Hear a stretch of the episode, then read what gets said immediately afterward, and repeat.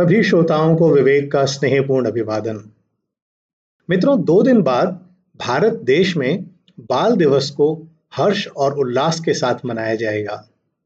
इस अवसर पर मैंने इस देश के प्यारे बच्चों के लिए एक बाल गीत लिखा है, जो वो आसानी से याद कर सकते हैं और अपने विद्यालय के कार्यक्रमों में गा भी सकते हैं।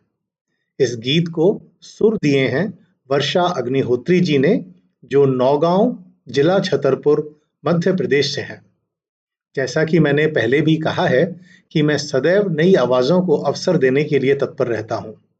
यदि आप भी अपनी आवाज़ इस चैनल के माध्यम से देश भर तक पहुंचाना चाहते हैं तो मुझे ईमेल के द्वारा संपर्क करें। धन्यवाद।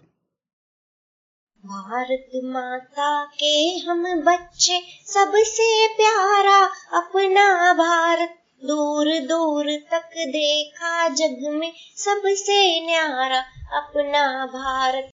भिन्न भिन्न भोजन है अपने, भिन्न भिन्न है अपनी बोली।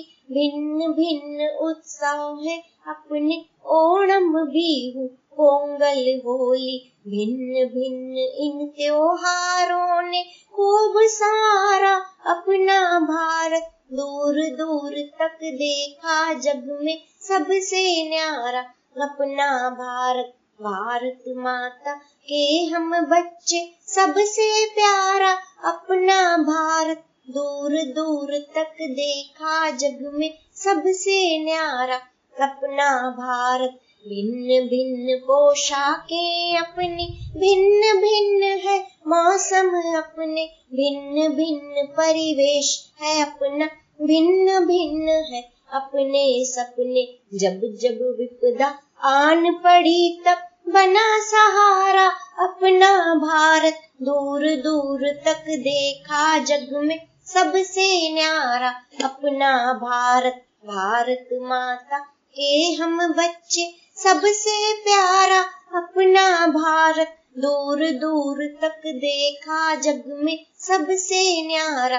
अपना भारत, अपना देश है प्यारी बगिया। भिन्न भिन्न से वृक्ष सजे हैं। भिन्न भिन्न से पक्षी चहके कितने मीठे राग बजे हैं। भिन्न भिन्न सुंदर फूलों ने खूब निखारा अपना भारत। दूर दूर तक देखा जग में सबसे न्यारा।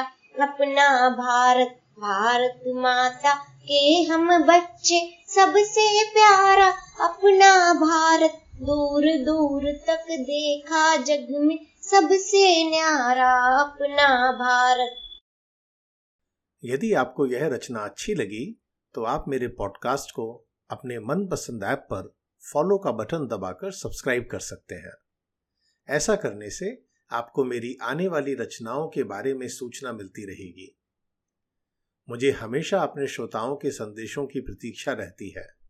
आप मुझे Hindi poems by Vivek at gmail dot com पर ईमेल भेज सकते हैं या नीचे दिए लिंक से वॉइस मैसेज भी भेज सकते हैं।